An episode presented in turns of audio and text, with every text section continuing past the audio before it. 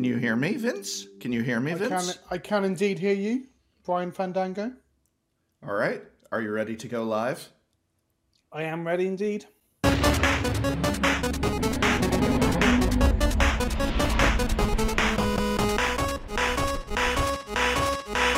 Welcome to Dice to Removal Live. Clem Fandango, yes we can. Can you believe Vince is the one who turned me on to Toast of London? I mean, it's quite a British show, so... It was a little too British for me at first, but then I Britished myself up by eating some crumpets and spotted dick, and I was sufficiently Britished. And to be fair, it's a bit too British for most British people, if I'm honest. There's often quite an adverse reaction to just how bizarre it is, so... Did you ever see his other work called the Snuff Box? Yes. Yeah, that's a weird one. That's a weird one. I really like that. Yeah, it's quite dark, and I wonder if some of it's aged poorly. I haven't seen it in years, but probably. Yeah, it's but he's also in Garth Marenghi's Dark Place. Yes. Yeah. Oh, of course I've seen. I was about to say, Garth Marenghi. You'd love that. Yes. Yes. So good. Garth Marenghi's Dark Place is the best. So before we get started, chat, we want to say that Vince and I want to have a discussion on these topics, and we're actually not going to be looking at chat once we start talking.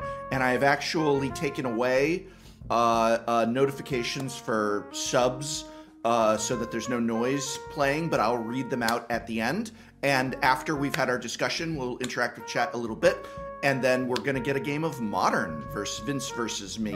So it should be a really fun day, but in order to have the most optimal experience, we are going to not be looking at chat while we talk. So this is your last moment of us glancing at chat until we're done with the Magic the Gathering discussion, followed by Modern Match.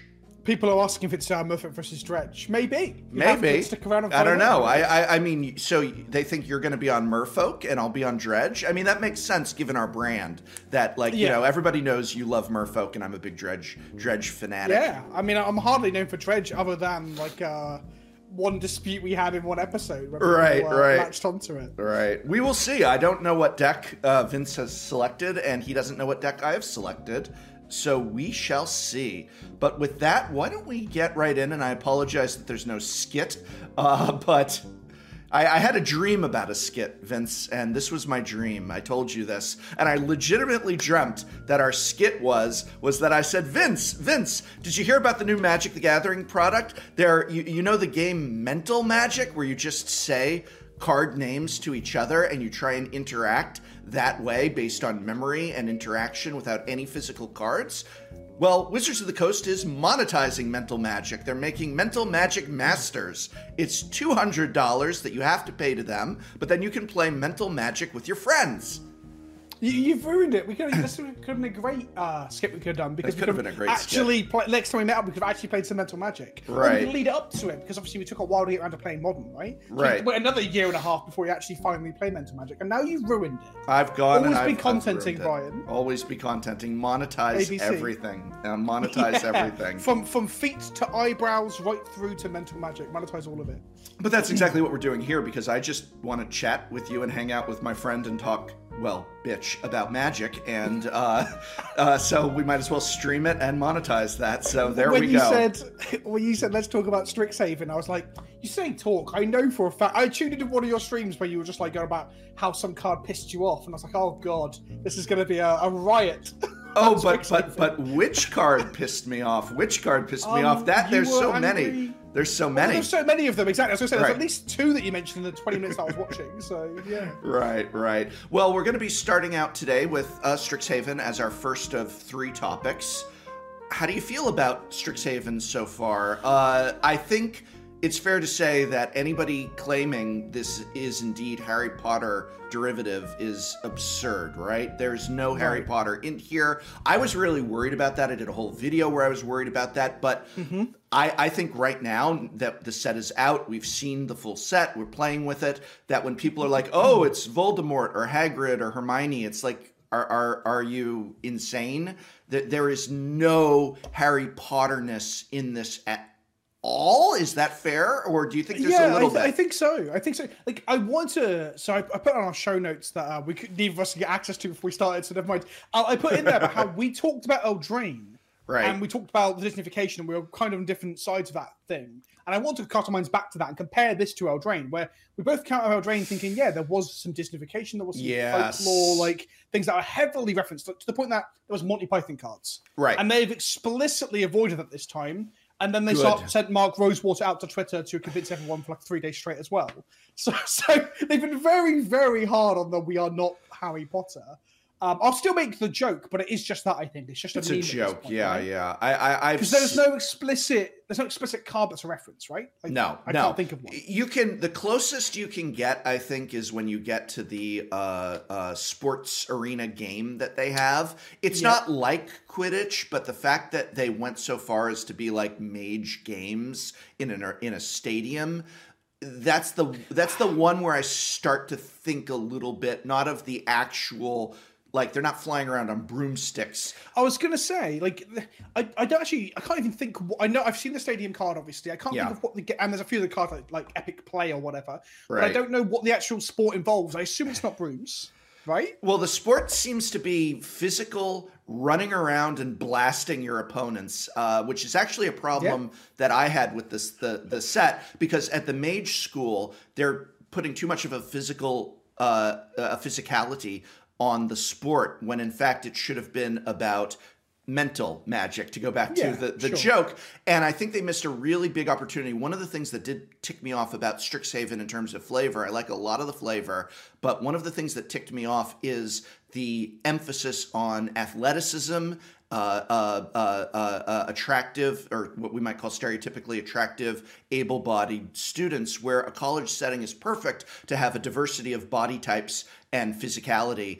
And I really wish that we could have had, for example, if you're going to show the sport, and the sport is based off of your mastery of magic, that we could have maybe even, this is a perfect opportunity to have, let's just say, somebody who might be the equivalent of being in a wheelchair or something, being the champion of their sport competition. And the flavor text says it's in Strixhaven Magic, in Strixhaven Ball, whatever it's called. I don't know what it's called. Strixhaven Ball. In Strixhaven Ball, it isn't about how strong you are, but how smart you are, or something like that. Or also, I just want to see some students who look like me, who aren't like models, who have a couple extra pounds on them. And I really think it's disappointing that all the students are like models, perfect, slim, slender. Well, there are trolls and there are orcs. Right. But that is ironically, they've been dodging this bullet with D&D for a while, where they're like, oh, this is really heavily coded in race. I guess we should move away from that because that's inappropriate.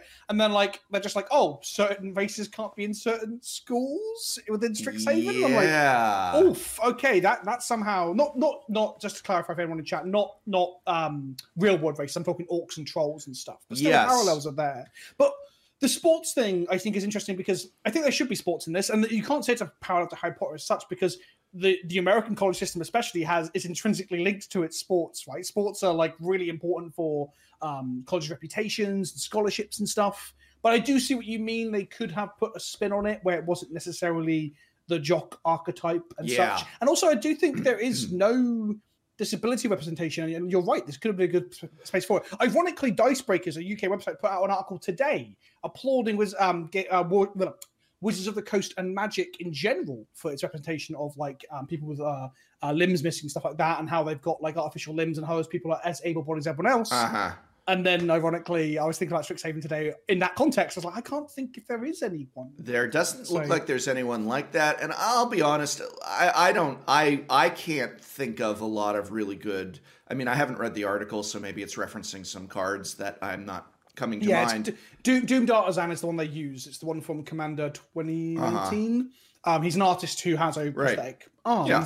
There is a lot of prosthesis. There are a lot of prosthesis. Like, you know, I wish there were a lot of different body types. I wish that somebody who maybe is, by our social standards, what they might consider to be overweight, can look into a Magic set, especially a school-based one, and see themselves represented in the heroes of that set. I think it's really unpleasant for me to look at that and be like, well, I guess I wouldn't be accepted into Strixhaven because I'm overweight.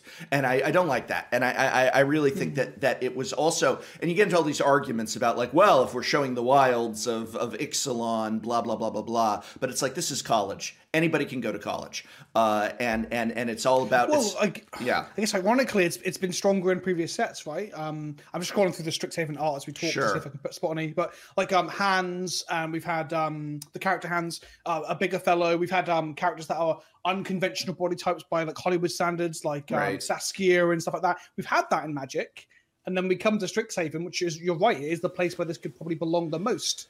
And we've gone back to, well, I guess the closest we've got is elephant people, because I guess I can't. That doesn't count. That doesn't count. If I'm if I am an overweight player of this game, and I say to you, gee, I really wish I saw a card that looked like me, and you go, well, there's elephant people. I don't think that's the right answer, and I don't think that's, you know.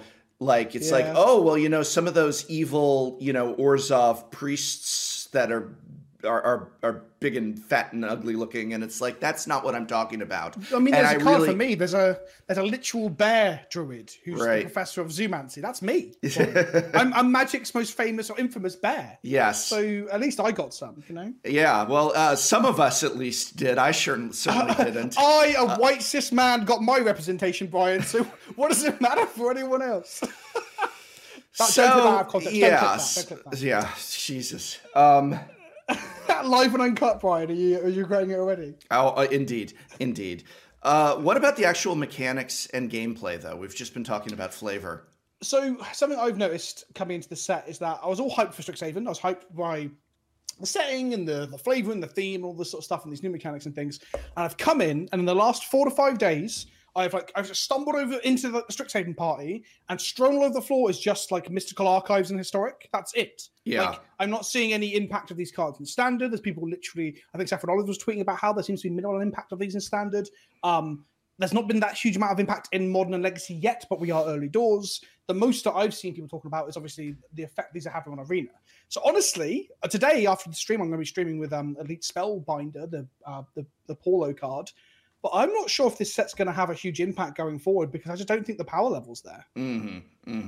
I think that that's to be expected when you do a power down set.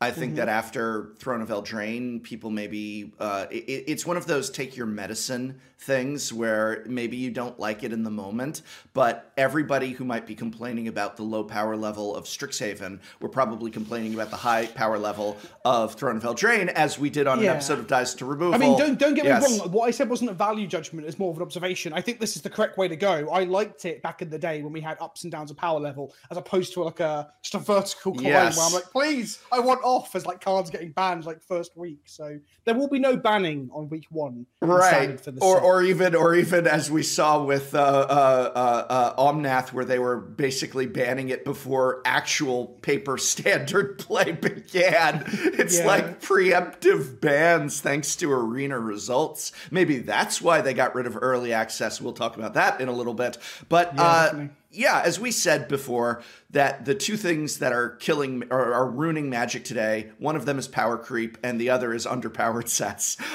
So it's like, if they do a powerful set, we're going to complain that it's powerful. If they do an underpowered set, we're going to complain that it's underpowered. I think that we do need to ebb and flow and go up and down and take your medicine and have it too. I actually think the biggest problem isn't the power level in Strixhaven. What I'm having a big issue with is complexity creep. Not power creep, but complexity creep. Do you think that this is maybe just me? I know I'm a little bit more casual than you, but I feel like, and I've been playing paper, you know, I took home a bunch of pre-release kits from local game stores, and I've been getting a lot of paper games. And when you don't have the computer thinking for you, we're sitting here, my wife and I and such, playing with these pre-release kits, and it's like, wow, that's a lot of words on there to not really do much, to not really do much. Yeah, that's the interesting thing, because like, we're talking about complexity creep, but I'd argue that the majority of cards in the set aren't that complicated compared to older cards. They just tend to do more, which is a form of complexity, right? Because I've had people argue against this in my Discord saying, oh, they're not complicated once you read them. I'm like, yeah, but once we've read like 6 of these cards, like it slows the game down. There's a cognitive load to how much I can read. I was joking only recently about Kaldheim in Cube Draft. I still hadn't read one of the gods by the end of like Kaldheim's time in Standard, because it's just too much text. It's not worth my time. So I agree with you. This set is incredibly wordy, and there's a cognitive load to that. I think complexity, especially with the flip cards too, right? Yeah, that too. Cards. I mean, I like modal. That's supposed to be the issue. More and more words on one side, and you flip it over, and there's like equal number of words on the other. Take them apart, they might not be any more wordy than previous cards, but when you combine them together, and also you can't see that half. So I've got to ask my opponent, oh, so what does the back half do again? Right. About that, and yeah, there is a bogged down element to paper. In digital, you can right click on the card, and it'll show you the other side. And I do think that might be. That's just the world we live in now, right? They're designing for both. Well, that's... No, they're not. I disagree. They're not designing for both. They're designing for Arena. Paper can go Secret Lair alert itself. What about Commander? Like, they haven't Commander on Arena, right, so you can't Magic is Commander. Magic is a 100-card game and a 40-card game, but it's not a 60-card game, right? That's what it is. Kinda. And so we're talking about draft, which, boy, oh boy, is that next for the chop. That's another discussion. And so it's just Commander or bust. But the irony being, though, that so I've had this whole conversation today, Brian, that the Magic subreddits and all the free-to-players claim that draft is the way that you should...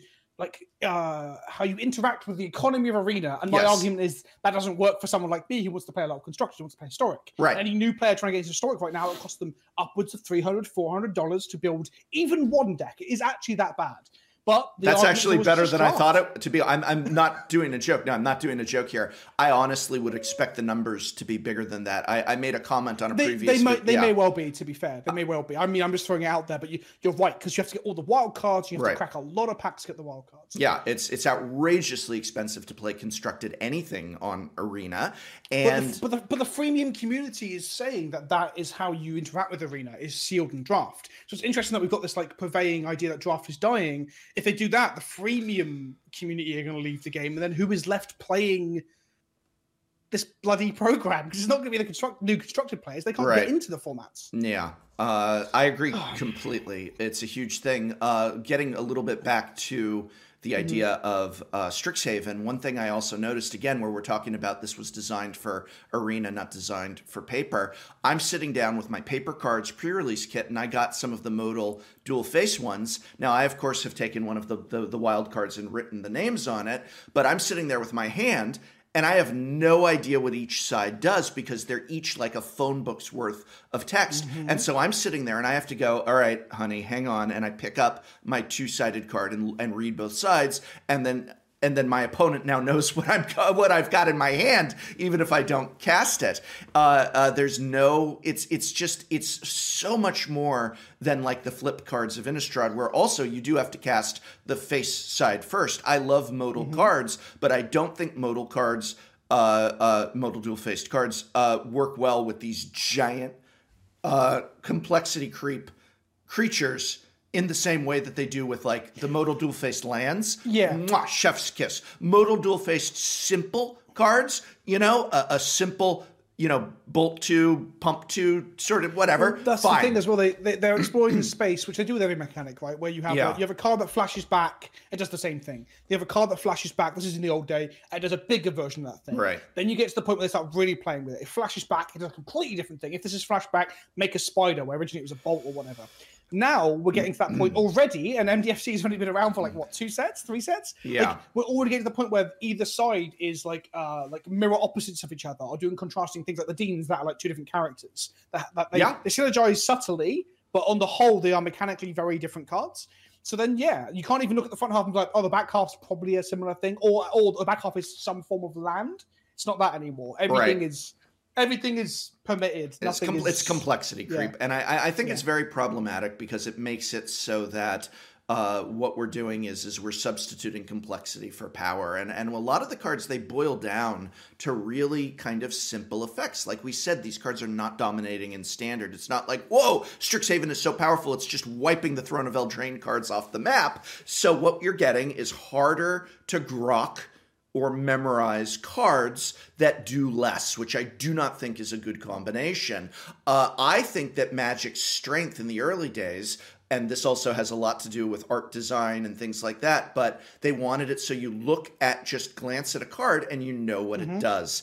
And now, I couldn't tell you, you used the example of one of the sagas, like try going back right now by memory and saying what some of the Kaldheim sagas do. Try saying by memory what some of these cards do. This is bad long-term for the game, because then cards are becoming forgotten, which is not what you want. You want cards to be memorable, to leave an impression, to become iconic, to become these distinguished things of the game. Yeah. And I don't know what's what anymore. I mean, I've always had a problem with card names as a personal thing. Yeah.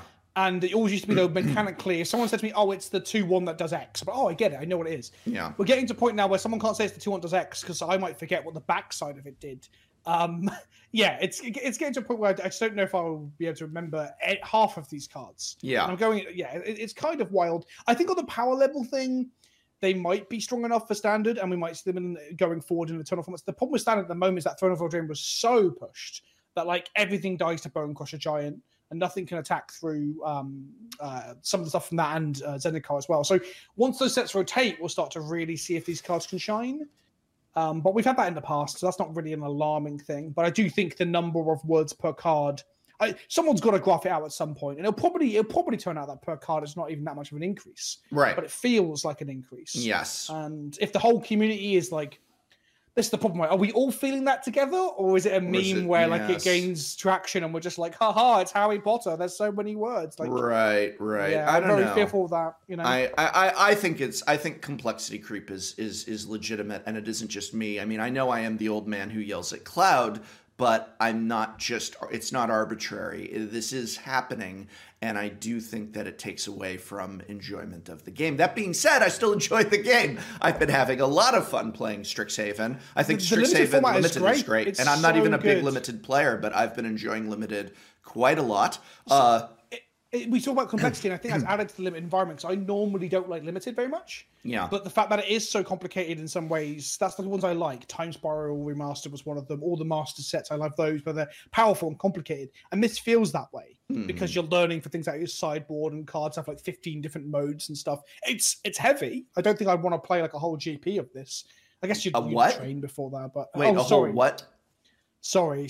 I forgot about the Bernstein Bears, like, Mandela effect. I come from a universe where we used to have organized play, where we got to play Limited at events. Sorry. Organized. I'm sorry you never got to actually witness the majesty Limited. Of that. Weird. Yeah. Limited. Is that a new Commander variant? Limited? So how do you feel about, in terms of Limited especially, the fact that both Time Spiral Remastered and this have had cards from other sets injected into them? And sometimes your opponent just happens to have a Primeval Titan or a Channel. Yeah, it's absurd. A Time Spiral Remastered is a bit of a different beast. But in Strixhaven, I was shocked when they revealed the mystical, I keep wanting to call it the Mythical Archive. Kudos to Wizards for not calling it the Mythical Archive. Also kudos to Wizards for not making each card, well, actually, I almost would have preferred them to make each card redeemed for a Mythic instead of a Rare on Bloody Magic Arena. Oh, yeah, don't get me started. Hold up. We can't give them kudos, Brian. They're like, we can't call it mythical. And someone's like, change one of the letters. So they're like, okay, mystical. Like, it's too close.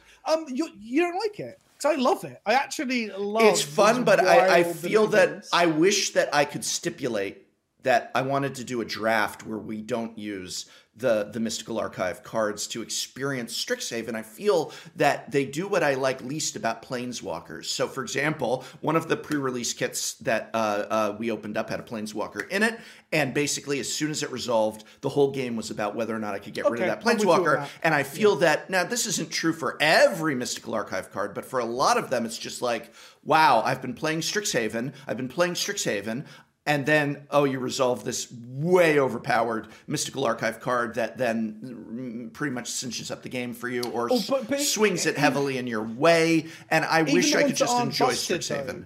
Yeah, it's cool. Busted, they still dominate You're right though. They still dominate like the memories, the narrative. Like I said, I've walked into the Strixhaven party expecting all these new Strixhaven cards, and it's just cups filled with Mystical Archives. Yeah. And Historic. That's all I'm playing with. And I can think about it now. The most fun, not all of it, but a lot of the fun I had on the previous event of the weekend was because of Mystical Archives. So I think you're right. It does detract from a lot of the design and the world building and the high amount of effort that goes into it, because these cards will shine above those, right? I'm really surprised. Right. I'm really surprised Wizards didn't say that you take your Mystical Archive card out and that's yours to keep, and that you could choose to draft with them, but that, you know, that like there should be a mode. There should be a mode called you open your pack, you take your Mystical Archive card out, and then you begin your draft.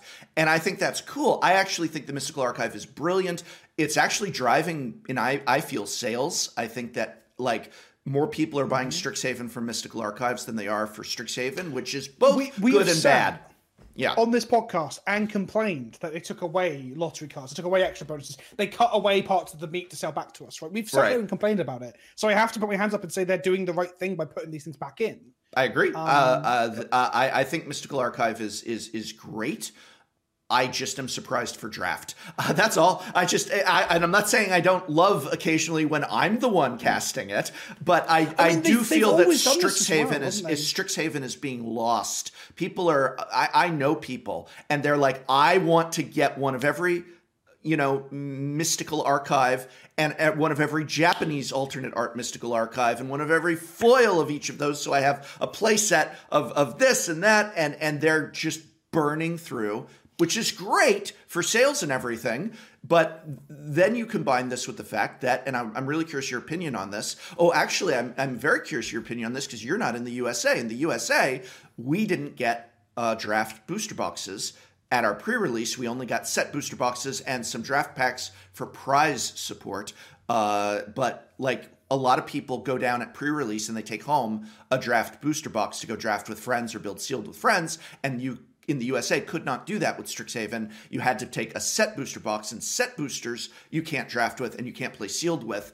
And this is their experiment, though I'm hearing from some store owners writing me that we're seeing an even bigger swing in this direction for the next set, that we're about to see.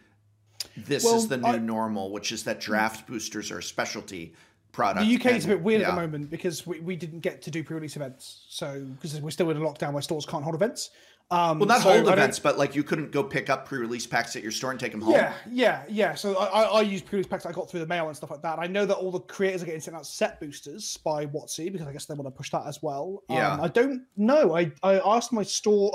That's funny. I spoke to my store via DMs about Warhammer and Flesh and Blood in the last 24 hours. Haven't spoken about the standard booster. That's so funny. I'm not sure, honestly. Okay. Great. Thanks for being here. Thanks for being here, Vince. Yeah, no worries. If that's all I'm here for, Brian, that's great. I'm not sure, honestly. I wouldn't be surprised if we've got bugger all, though, considering how like Jumpstart went here and other formats, other sets as well. Yeah. In the distribution, but again, maybe there's stuff we don't know about with Brexit and COVID and stuff. Right. Fair enough. Well, but do you think that draft boosters going away is I think it's negative then? Yes, I think it's very bad. I actually really regret that when set boosters came out, I gave them the benefit of the doubt, and I interpreted the product as this is a product made for somebody that wants to approach pack cracking as gambling, and I gave it a good review based on that thesis. But I didn't look at it as a replacement for draft boosters, and I was going to say, you are the reason they're doing this, right? Oh yes, I've killed Magic the Gathering. The set booster's going to say A+ by the prof. I said A-, and I said A-, and I said based on the premise that this is a product for gamblers. Right. So I said great for gamblers. Great for gamblers, and the gamblers is like covered by a sword of Elspeth or something. Like that. The A+, I think, is the Portuguese one. They misprinted the grade. Right. The Portuguese rappers. Right. That's where I've seen it. But as a replacement for draft, I think it's terrible, because you can't play the game with set boosters. Oh, and it drives me mad. You can't draft set boosters. Like, why can they not be put into a chaos draft? Well, they can be put into a chaos draft, but it messes everything up. Yeah. I hate it. Yeah, and there's no reason to do that. If they want to make the special there's a chance at extra stuff they could still have. Now, remember I said a moment ago, what if you opened a Strixhaven boost draft booster and you take the Mystical Archive card out, put it down aside, and then do your draft? Why can't they still have the same draft components of a draft pack and then a bonus pile? And the bonus pile is what, if you draft, you take down. Maybe you throw it in the pot for a big communal win. Whoever wins gets to take that pot home, or that's just your bonus, and then you can still crack them for this. I just don't have the technology. There's just no way to put more than 15 cards in a booster. Right. I mean, everyone, don't look at Jumpstart. Don't look at Jumpstart. There's just no way they do not have the technology. Their printers can't do it. What's Jumpstart? I don't know. It's a mystery. It's a mystery booster to me. Jumpstart is a mystery booster to me. Time Spiral, again, you're from the universe where we got limited GPs. You got Jumpstart. Different universes. Okay. We've now collided. Okay. Yeah. So I really don't like that we're moving into Pokemon territory. Pokemon is a product that the majority of people don't play the game. They just buy the packs to crack for the cards they want. And I think Magic is headed sharply in that direction. Buy the packs, crack them, get your cards. There isn't a game to be played. Collector's boosters are not to be played with. You can't play with collector's boosters. Set boosters are replacing essentially draft packs. They are not to be played with. Draft packs are coming in tiny ratio, which means the price is going to go up on them. We're seeing this already with Strixhaven here in the US. Draft booster box is more than it usually costs because the allocation and print run is dramatically less. And like I said, I'm starting to hear from store owners that the next set, it's even more just they're printing set boosters, and it's going to be a very small print run of draft boosters. It's looking terrible in that regard. I can't believe it's happening, and it's just called cool. Magic isn't to be played anymore; it's to be opened. And well, this kind of goes into our next topic a little bit. But Wizards of the Coast want to chase what is the golden goose at the time, right? So a year or two ago, maybe 3 years ago, they started this plan of esports is big, like Hearthstone and stuff's popular. Let's just go down the esports route.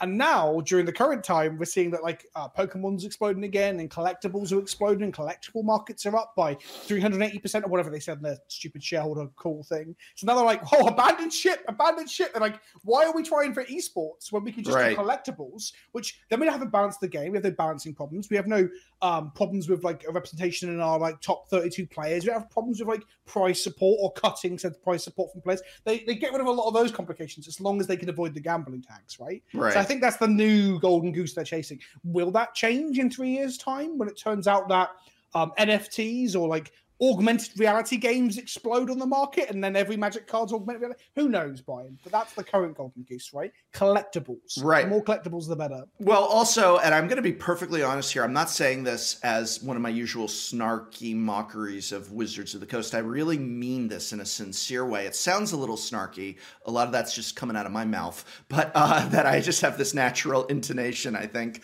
But honest to God, I don't mean this in a snarky way. I mean in a sincere way. Doing esports is hard. And I think Wizards was like, cool, we'll film that commercial, the world will know, which is currently unlisted on the Magic esports page. So they took that big, giant, the world will know with Sir Mix-a-Lot, big hype and everything. And they're like, take it down, it's unlisted. Better download it before they delete it. And so it's like, it turned out that running esports was really, really hard. And they had a lot of stumbles along the way. And then they're like, oh, wait, we don't even have a competitive mode on this thing? Well, can we add one? No, that's hard too. That's hard. And we got to get the cameras on. That's hard. And then how does the structure work? Well, explaining it is hard, and organizing it is hard, and naming it is hard. And it turns out it's really hard. And it's a company that has got a lot of really, really, really old people that have been working at it for a really, really long time. And I don't mean that as ageism, but I do mean it as it's like, oh gosh, you're not this cutting edge Wizards of the Coast. You're not this cutting edge digital game. You gotta just relax. They never needed to be a cutting edge digital game. This is me pushing to the core. I'm sure Chat and yourself will agree with this. But Wizards of the Coast and Magic the Gathering had a competitive scene, right? And for those of you who don't know, over lockdown, I've got super into Warhammer. So there's some weird comparisons you can make where they have just started having a competitive scene growing. Don't say that to a Warhammer player. They get offended if you say they're like a fledgling, but they are. Okay. Like, they haven't really had events like Magic has ever had. And very recently, their mother company, Games Workshop, started doing meta-analysis articles for the first time ever. And they're doing like errata on rules, like on a monthly to 2 monthly basis to try and keep it competitive. And they've started to care. And it's really funny to see this company that was considered to be a load of old men who've never even been on the internet, Brian, suddenly be like, oh, I guess competitive gaming's a market we can appeal to. Yeah. They've started doing it while Wizards just fumble the ball and drop that. And then they go for the esports, and they're now possibly, I'm not saying dropping, choose my words wisely, fumbling around with that when we already had a big competitive circuit with pro tours and GPs and a thing that it was a lot of work. It was a lot of work. Sure, but it worked. And other games want that now. Other games, and they're going to take it. Tabletop games want that. They're going to take it, and they're going to take it. And Wizards of the Coast has walked away from organized play. They're slowly just letting it die out. I mean, look at what happened. You basically, if they were to just say we're done, the reaction would be large. So what they're saying is we're just going to let it kind of fade away. And it's things like, what was your impression of the Wizards big tournament week before last that they had? I didn't even know it was happening. I didn't realize it was on. I didn't know what it was. And I used to watch the Pro Tour. I used to get. I tuned in every week. I tuned in. Yeah. Nowadays, I don't even know what's happening. My game store would put it up on the thing, and I didn't know. I didn't know what the stakes were. Apparently, stakes were big. A lot of people got demoted, and then Wizards put out an obituary for them, which was not received well. So it's just that was awful, in my personal opinion. Yes. Take it out of context, they literally read like people have passed away, which is awful. And awful. They confused players for other players, which was also awful. Like, again, I did like watching competitive play, but I'm not the biggest competitive player. And even I was like, wait, that's not what she's known for. Wait. No. And it's just like, oh man, what a debacle. It's also really telling that it'd be interesting to go back and watch last year's investor conference when Magic came up, if there's ever any talk of an esports push and the Arena client and digital Magic. Because this year's one of that was borderline no mention. There's maybe a mention of digital sales are up, and that was it. Right. So it's interesting because the transition in this one was they talked about direct to consumer sales. That means skipping out the LGS for folks at home who don't know what that means. And they talk about Hasbro Pulse and how they sold the shoes through Hasbro Pulse and so on and so on. Yeah. That was the focus. They can grow those markets. There's no talk of a competitive scene bringing people onto the digital client and that sort of stuff. It's all about collectibles directly to people. Secret Lair, shoes and stuff like that. I guarantee you, I would bet you my income on this. They have had the meeting, like actually had the meeting where they said in the meeting these words. Guarantee this has happened. So we had no GPs because of pandemic. We had no Magic Fests because of pandemic. We had very little emphasis on organized play because of pandemic. How were our sales as a result? Higher than they've ever been. Extraordinary. Great. Yeah. How much does all that stuff cost? Money. Great. There's no reason to have this. And I guarantee you, when we return from pandemic, Star City Games might put on organized play. Channel Fireball, independent of Wizards of the Coast, might have organized their own organized play circuit. Wizards of the Coast might do an event. But we will never, the pandemic could end 100%, a miracle, space aliens come down, wave a magic device, and it just, COVID goes away. We're all clean and safe and everything, and they even get rid of the flu and body odor. And so we can have conventions again. Wizards would say, well, we don't need to pay for that. Let Channel Fireball pay for that. Let Star City Games pay for that. We don't need to. And that's exactly what's going to happen. Maybe they'll do an event to be like, oh, we can do an event again, or an event to a year. But they're just, it's so much work and so much hassle, and it doesn't do anything. That let's just release another Secret Lair. Let's just make people pay money to then buy Secret Lairs in addition to the money they paid. And whilst that sounds very doom and gloom, and you're all going to do it. Every one of you watching it right now, there's at least half of you in this goddamn chat that are going to pay that stupid subscription fee. I know it. And I put my finger of shame on each of you. Please like and subscribe. They'll make it like a value proposition you just can't refuse, right? Right. The thing is, though, this is not as doom and gloom as we make it sound, or at least you make it sound. I'm much more big than you are because you're an old cynic shouting at the clouds, and I'm only 21 and I'm younger than sprightly. I'm also only 21. Yeah, and some change, as the Americans would say. But like grassroots tournament circuits are a thing that can happen. Like, sure. I talked a minute ago about Games Workshop and Warhammer and be like, here's the meta analysis. Oh, yeah. They aren't holding any events, though, for the most part. It's other companies that do it and then report information to them. That's probably where we're going with Magic. And that's not a terrible thing, because it means that we might get a variety of stuff. We also will get choices that care more about the older formats as well, if those companies can see them as profitable, where Wizards obviously have a very bad relationship with their older formats because they think they can't profitize, they can't monetize them. So yeah, I think a grassroots thing might be actually better in the long run. Because people are always complaining about its OP. We're saying that Organized Play is gone, Brian. Right. But I can remember when people were just moaning incessantly about how bad Organized Play was. And now I'm like, no, go back. I'm hitting the go back button. Go back. Undo. Remember when we did an entire episode of Dice to Removal about the artist boycott of GPs, and that was a big thing.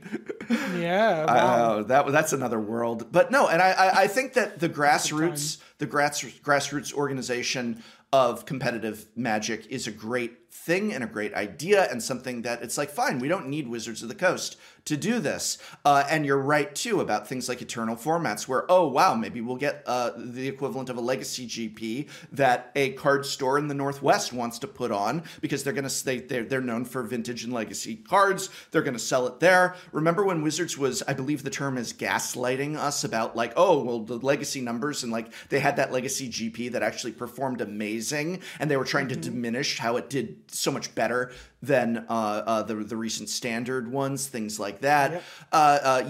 Nobody's showing up to the Brawl paper events, and they release Brawl decks and say that half the people are playing paper Brawl and all this nonsense. And so getting rid of Wizards of the Coast's involvement with Organized Play maybe will be a boon. And I'm sure that was part of the meeting as well, where they said there's nothing stopping big companies like Star City Games from having their circuit. Why are we paying any money on this? Just do some more Secret Lairs. And I think that's the way we're going. But you're going to see all this stuff, like they're just not getting any bang for their buck on like the MPL, but that's because they're mismanaging it. And you look towards that event the week before last, and they had, I think, peak of like 6,000 viewers where we didn't know what was going on. And then the very next weekend, and just a guy, Jeff Hoagland, put on his tournament and got 20,000 people watching because he did a good job. And it's just a guy in his basement, and he did a better job than the multi-billion-dollar corporation did with their own game. He literally beat them at their own game. I mean, and like, regardless of what you think of Jeff and stuff, I'm more just highlighting. Oh no, I was only laughing because I didn't see any of the promo, because obviously I'm blocked on Twitter, so I didn't see. Stop! I don't want to do that. I don't want to. That's not the point. We're not going into that. We're not going into that. I was like, I only saw it when people started comparing it to the Kaldheim thing after the fact. 20,000 views. Now, that was because he got on the front page, but he got on the front page because everybody was watching and engaged and all of that stuff. He didn't have to do, like what Watsy did, which was buy view bots. Why aren't the paid view bots watching the official Magic Arena tournaments anymore? That's what I don't know. Why have they lost interest? Why have those view bots lost interest where we were getting numbers? Remember, it was like 100,000 people are watching the streamer. Again, no return on investment, right? And they also can't. They probably can't see exactly what the ROI is on one of those bots. Yeah. They're like, well, I guess we'll just stop. 100,000 people are watching. No one will notice. But the upside of the grassroots or other people doing it, like you said, is like Jeff will put on a better production or better show that will invite. It was great. It was a great production. Exactly. Or in the case of like Legacy, for example, we just have people put on events where like the Reserve List cards could be proxied, because at that point they don't have to do anything that Wizards want them to do, because they're not affiliated. So we might actually have improvements to formats, not like both viewing formats and playing formats. That's actually brilliant. So let's say I'm a store. Let's say I'm one of those like what is it? Is it NRG? I don't know the store. Up in the Northwest, they're very popular. They were doing their own event series right before the pandemic, too. What, in Scotland? No, in Northwest United States. That's all. Oh, you said Northwest. I was like, whatever. So they're up there. They're up there, and they like legacy events. They want to put on a legacy event, and they go, but we're not in any way affiliated with Wizards of the Coast. Wizards of the Coast doesn't do organized plays. So they go, okay, you have an 8 proxy, limit in your deck, and that means that everybody can go down and play. What a way to save legacy is there. They can even start selling. Did you see Proxy Guy had these great high-end proxies that you can use as substitutes, you know, while proxying your card. And they're just beautiful. I mean, and you can get your favorite artist to alter it. Legacy 2.0, I don't know if Wizards would like pull out their lawyers out of the drawer to see people selling proxies. I don't think Wizards would like it. But Wizards turn their back. They turn their backs. They don't care. But the whole point that when you start to allow people to proxy and stuff as well, the Reserve List cards won't go down in price. They'll just go up. Because as we've seen, people don't even care. They could print new ones tomorrow and no one cares. They want the old ones, right? I don't care. I don't care if the Reserve List cards go up in price if I can then just proxy some and sit down and get a game. And the rest of my deck isn't expensive. Rest of my deck's affordable. So I don't care. So then everybody, oh my God, Vince, you know what that means. Everybody wins. The people who see Magic as an investment and have invested in Reserve List cards win. The people who held on to their cards since high school win. The people who would like to start playing Legacy today win. The people who were playing Legacy yesterday win. Legacy is being played. Legacy is growing. People don't have to spend the money. People are making money. Everybody wins, Vince. There's one entity that doesn't win, and that's Wizards of the Coast. They will see no even cut better. This. But this is what will happen. They'll see no cut. They'll be like, oh no, what have we done? Okay. Organized plays back on the menu and the Reserve List is gone as they start to like reprint Reserve List cards and realize they can monetize it. That's the kind of thing that would happen. Or they say organized play is gone, and if you do proxying, we're going to ban you, you know, or whatever. There's always a butterfly. There's always a butterfly that Wizards is chasing. It's esports for a while now, it's collectibles. And if they see like tournament circles coming up where people are like buying proxies and stuff on the secondary market and things, they'll be like, oh, well, better secret layer up those lion's eye diamonds. Then that'll be the next butterfly. Yeah. You know, it's just, it's complete nonsense. Well, in many ways, Secret Lairs were a response to them seeing how much people were spending to get their cards altered, to get that sort of stuff done. And they're like, why don't we just sell them cards that look different and look wild and look fancy and have Darth Vader or Rick and Morty on it or whatever. But that is another discussion. Yeah, that's for perhaps another episode. That is perhaps another episode. I'm going to close out the section on organized play by saying that I have always felt organized play, while expensive and difficult to put on, is one of the best things for the game of Magic. It's what drives interest in the new set. It's what drives people down to play the game at local game stores. It's what drives a lot of content and articles. And even if you just play casual Commander, having that ecosystem thriving and chugging along and people being interested, it's all connected. And I think WotC is looking at it in a very big way. Look, and I've made this allusion before. I could look at, well, I'll tell you the truth. I could look at Dice to Removal and I could say, hey, Dice to Removal is really expensive for me to make. When there isn't pandemic, I got to fly you out. I pay you for your time. I have a sound editor because we use more advanced stuff than my usual stuff. And so I have to pay them for sound editing on that. And so what the episode brings in revenue is pale in comparison to what it costs to put on. And so I go, so why am I making the show? Why make the show at all? And I think that that's a mistake because you go, well, wait a minute. What about the other shows you make that make far more than they cost to put on, or that encourage people to go into Patreon and donate money and all that stuff? And so it's all part of this larger benefit. And it makes, I feel, losing money on producing Dice to Removal makes some of my other videos that make money perform better because of the energized community that comes here for the high quality of content. Same thing with when, like, I do a skit with cosplayers. I spend so much money to pay them for their time, effort, fly them out, all that stuff. And it's like that. It makes a pizza. It's like a pizza, or like a lattice, or like a patchwork quilt. Like, I spent time today making a short or two for YouTube that make no money because you just monetize them properly yet. But I know for a fact they will improve, like, the not just engagement in the dirty work, which sense of the word, but my Patreon users will like it, and the Discord will like it, and the strength of your channel and the strength of your channel, that it's not just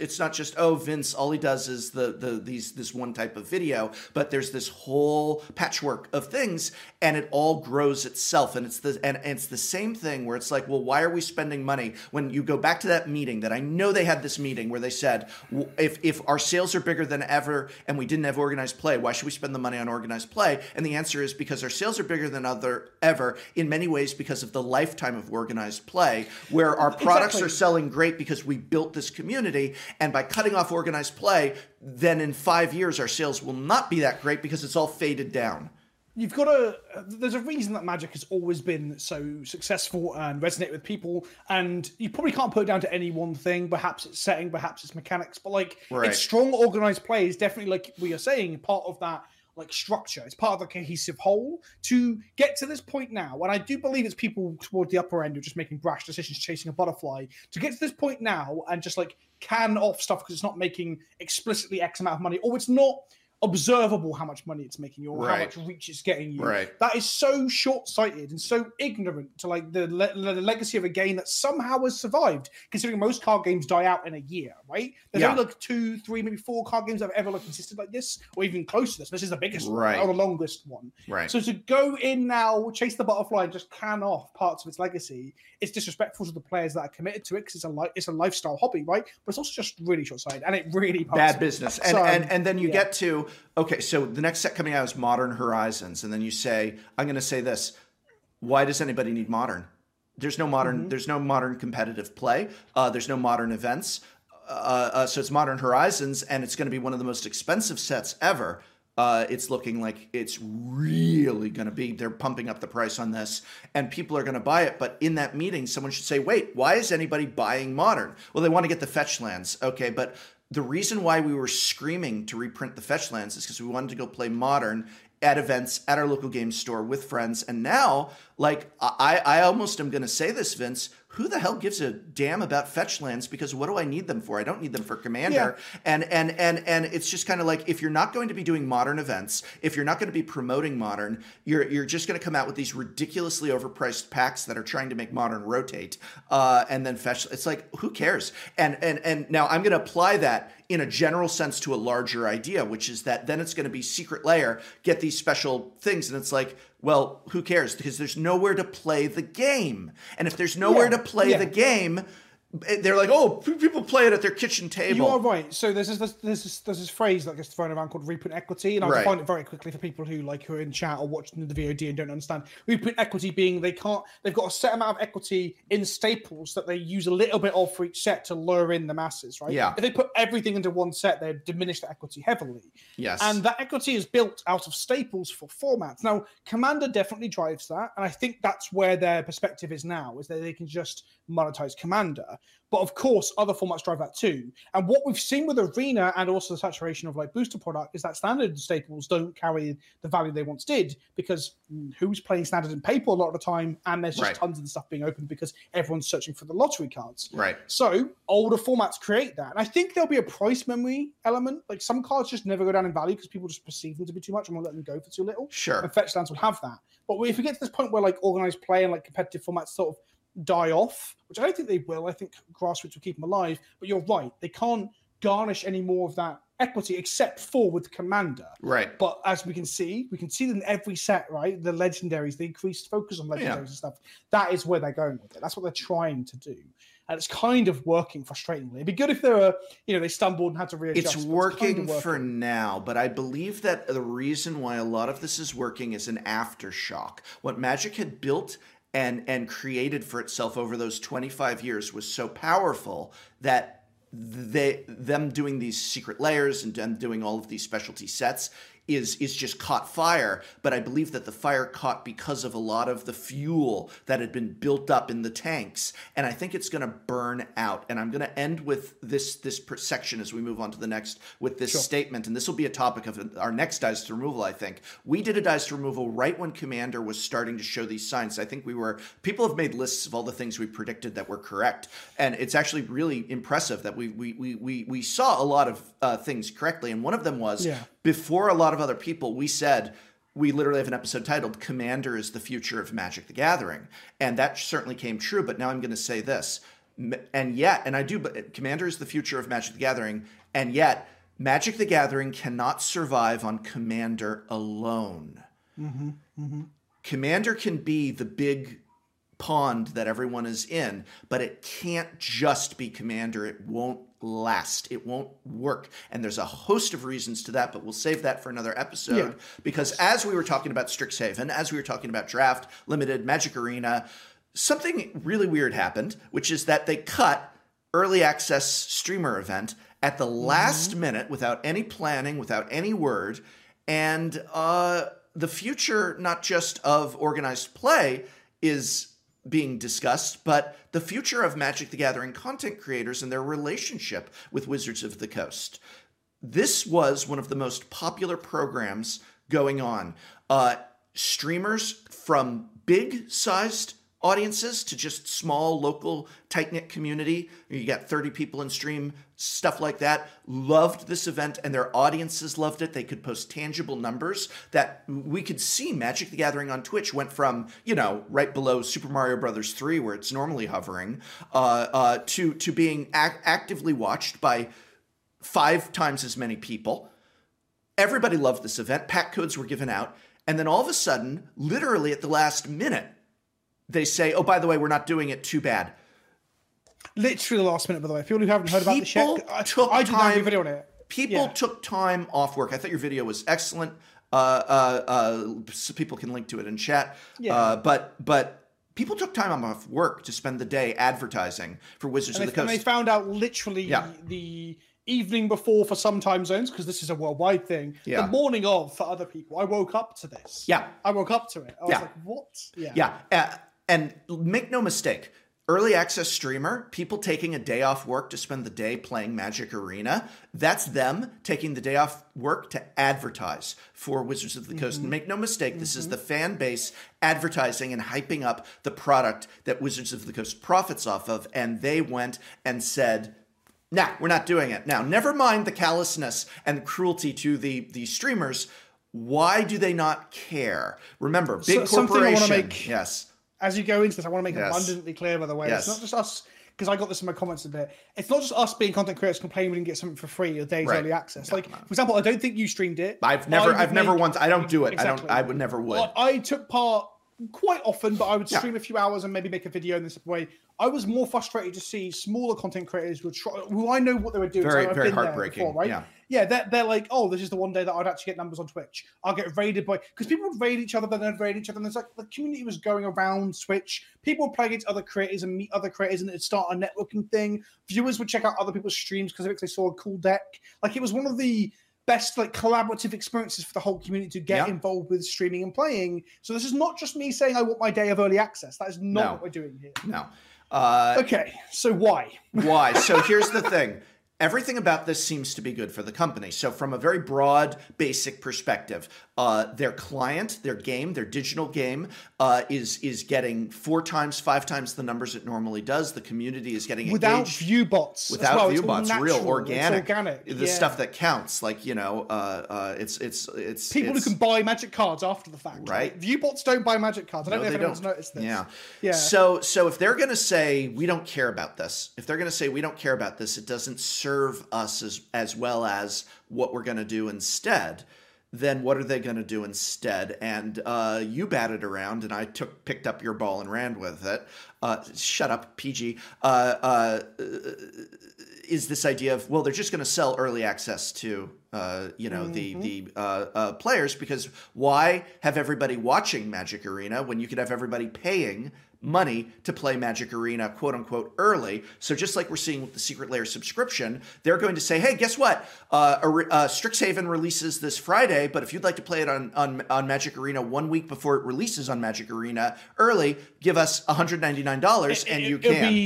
It'll be a new tier of Mastery Pass. Right. It'll be one of the tiers of the subscription service. It'll be really abhorrent if we get to a situation where people are doing that and others aren't, and they don't have access to the cards if they're in the same queues. That'd be some bizarre. I mean, that sounds like something they shouldn't do. They'd probably keep them like in their own little thing. Who knows? I don't even know if Arena can functionally do that. Yeah, they probably don't have the programming for it. But the idea that they're just going to sell early access to everyone, and they say, why are we letting streamers play early access just to get bigger views on Twitch when that isn't making us direct money? What would make us direct money is if we said to anyone, click this button, give us $100, and you can start then paying us money for the Strixhaven packs, and you'll be spending even more money, right? And so it's just like, well, we got to do that.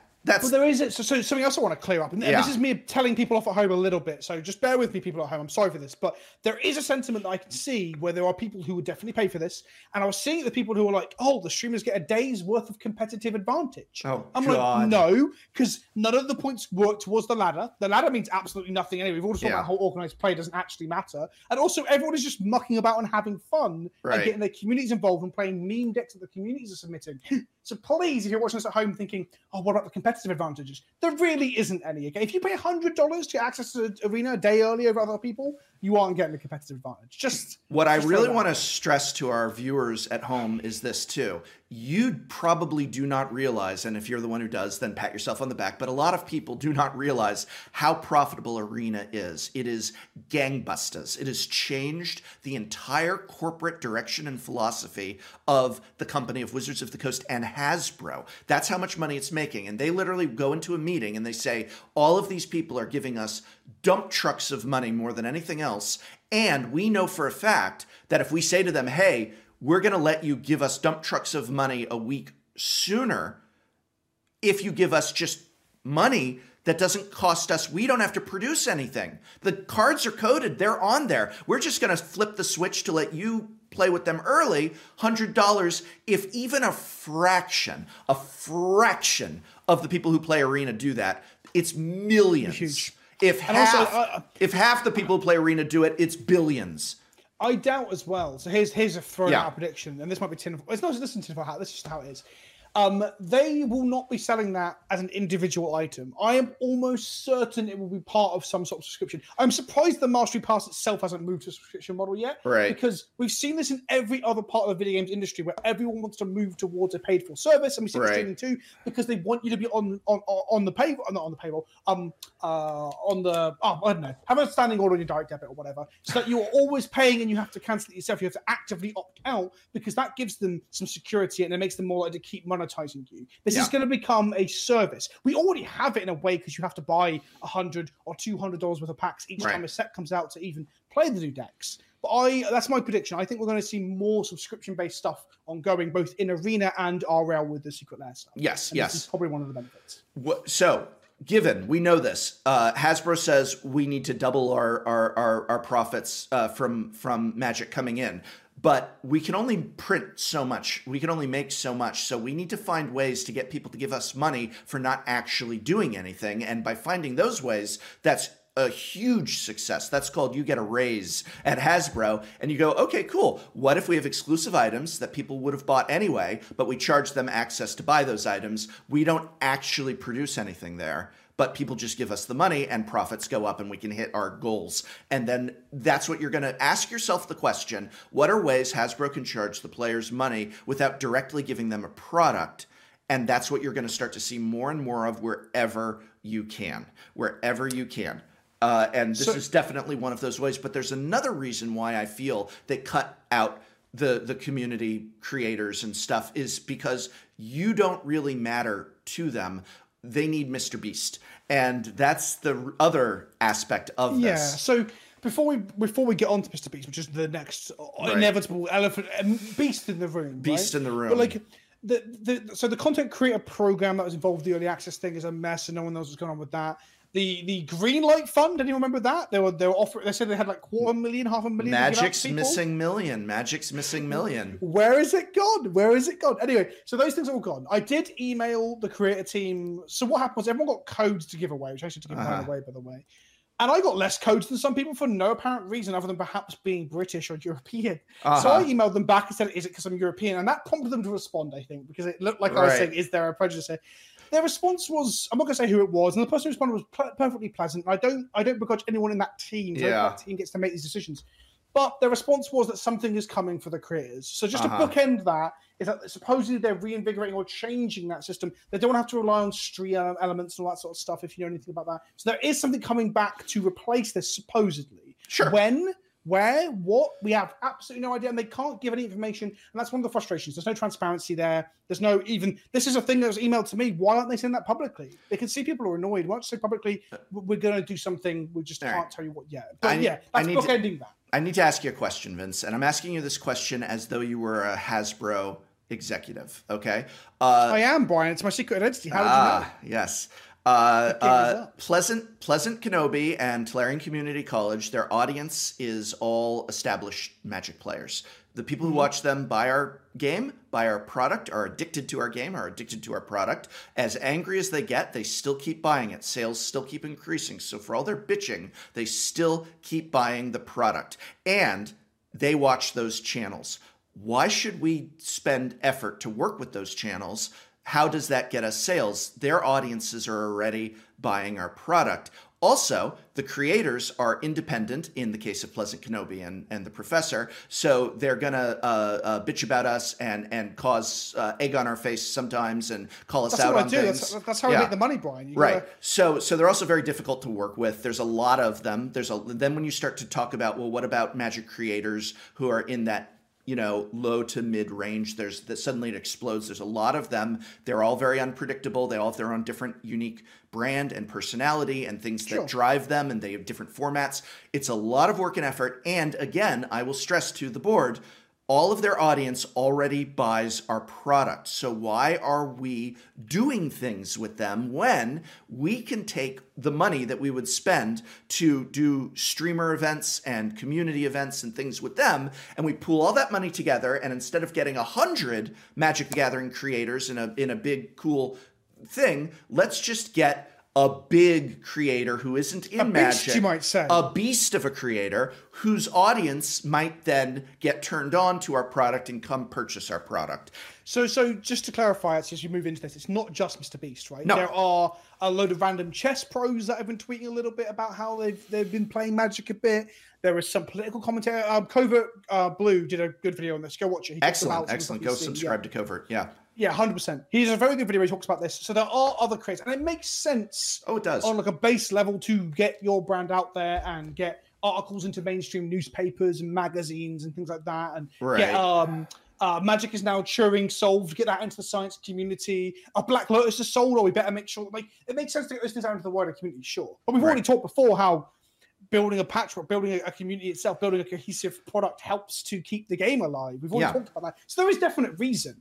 But I get why they would like to spend the money elsewhere. The problem is it doesn't have to be one or the other, right? Well, that's where we definitely agree. I don't think it needs to be one or the other, and I think it makes a lot of sense. Look, we've got somebody who's a big StarCraft player. We've got someone who's just a big personality. We've got someone who, like, I actually think when they got those rock bands to promote Kaldheim, that was really cool. A lot of their audience is people who might not have really thought of Magic but got turned on to it with those promotions. That all makes sense. I'm not like gatekeeping, like, oh, that's not a real Magic player. You know, like that. Mr. Beast isn't a real Magic player. I think it makes perfect sense for the game. The problem is that the mentality is, then why should we bother with people who are already creating content for our own players? It's this all or nothing attitude, and they don't see the reason why you invest in the foundation of your community.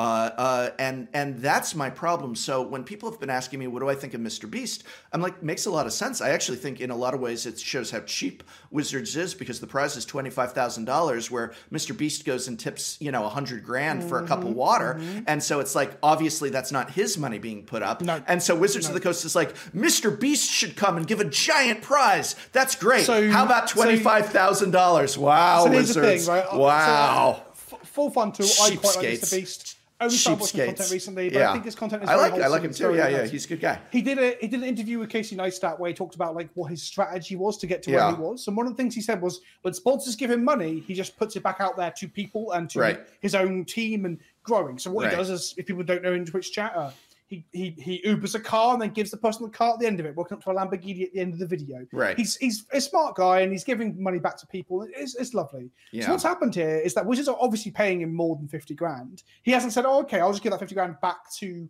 the Magic community. What's happened is they put forward $50,000 for him to give away, 2 lots of $25 to 2 people who match against him on Arena at some time frame. Right. They're paying him behind the scenes. Then he is rightfully so taking that money back to go reinvest it in what he does with his own content and stuff like that. Yeah. So that's what's actually happening here for people who aren't up to date on who he is and how he normally functions and stuff. And he's very public about that. Like I said, he did it in an interview with Casey Neistat. It's hilarious. It's hilarious that nobody said, wait a minute, Mr. Beast is known for these outrageous things. It should be $1 million. It should be $100,000. Where is the million? It could have been the Greenlight Fund. Yeah. It should have just been, 2 people to match against me, they get half of the Greenlight Fund. It should have just been said that. Yes. Half of the Greenlight Fund. Full stop. It's hilarious. Absolutely hilarious. But yeah, I think that what a lot of, if there's any Magic content creators watching this today, my message to them would be expect Wizards to be less interested in working with you because you are preaching to the addicted. They don't need to. They're going to be nice and stuff, and preview cards are one thing, but like things like you're not going to get your face on the billboards that Wizards is putting out there. But no one's asking for that, though, are they? No creators realistically asking for that. So, yeah, all I've been publicly asking for, it's not even for me, because I'm lucky enough that I do this as my full-time job, so I can tax deduct stuff. It's part of my business. I mean, the smaller creators are starting out, like, who was it? So, I can't remember who was saying it. They're saying on Twitter how they can't really even afford to get into Historic right now because of how expensive it is. And that pre-release event gave them time to record with full access to all cards. And I feel sorry for those people. And it's just a small thing to give creators some access. Just give creators 100 wild cards. It costs you literally nothing to do. But Vince, it does cost them because creators are their customers. Lost money that they aren't spending. Yeah, exactly. Why would we give creators free wild cards when creators will spend their money on wild cards? Our creators aren't creators. Our creators are customers. Mr. Beast is our creator, and that's the mentality, and that's what you're going to see. So I want to clarify, because I think it's the thing we have to be super clear on. Is like I am super for them reaching outside of Magic to promote Magic, because new eyes and new players to the game is always healthy and good, because the game is fantastic. I think it should reach more people. 100%.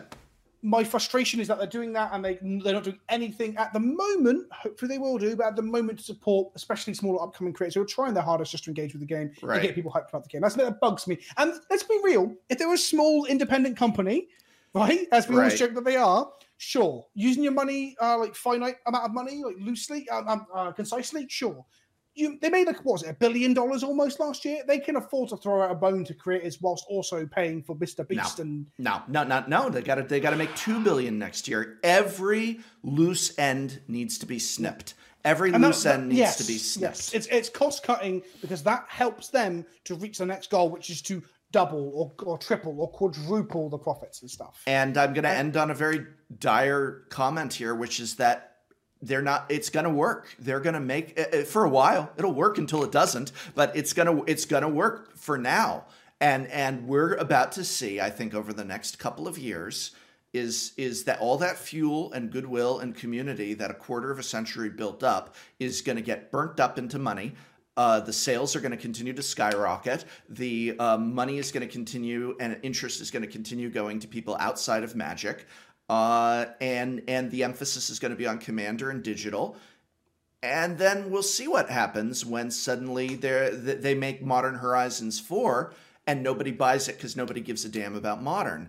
And they also just had Ultimate Masters 3 and Time Spiral, well, not Time Spiral, and Urza's Saga remat. Well, not that one. Those Reserve List cards. It'd be Kaldheim Remastered. Kaldheim Remastered. Can't do a remastered set when there's only one set in the block. That's another topic. We've already had Return to Kaldheim. Oh, okay, Return to Kaldheim. Wow, exciting. Yeah. I'll give Kaldheim Allegiance, Kaldheim Guilds. Right. I'll give $25,000 to anyone who can name all 10 of the Kaldheim realms from memory and what their colors and characteristics are. It can't be done. There will be one Kaldheim superfan out there somewhere. On a more positive note, as we end out here, is that if this happens and is successful, it means that Magic survives. Obviously, it transitions and it changes. So that's good for all of us who are heavily invested in Magic, both you at home watching this, who loves playing Magic and listening to us talk about Magic, and us who like to talk about Magic because it's weirdly become our job somehow.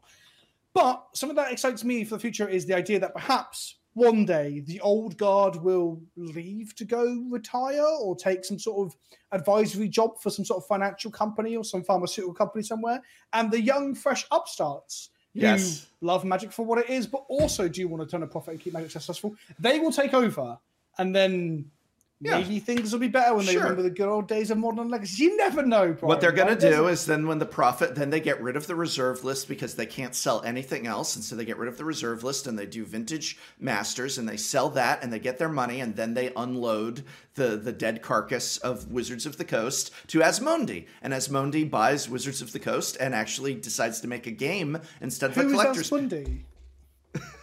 Who's Asmondi? Is that like an evil demon?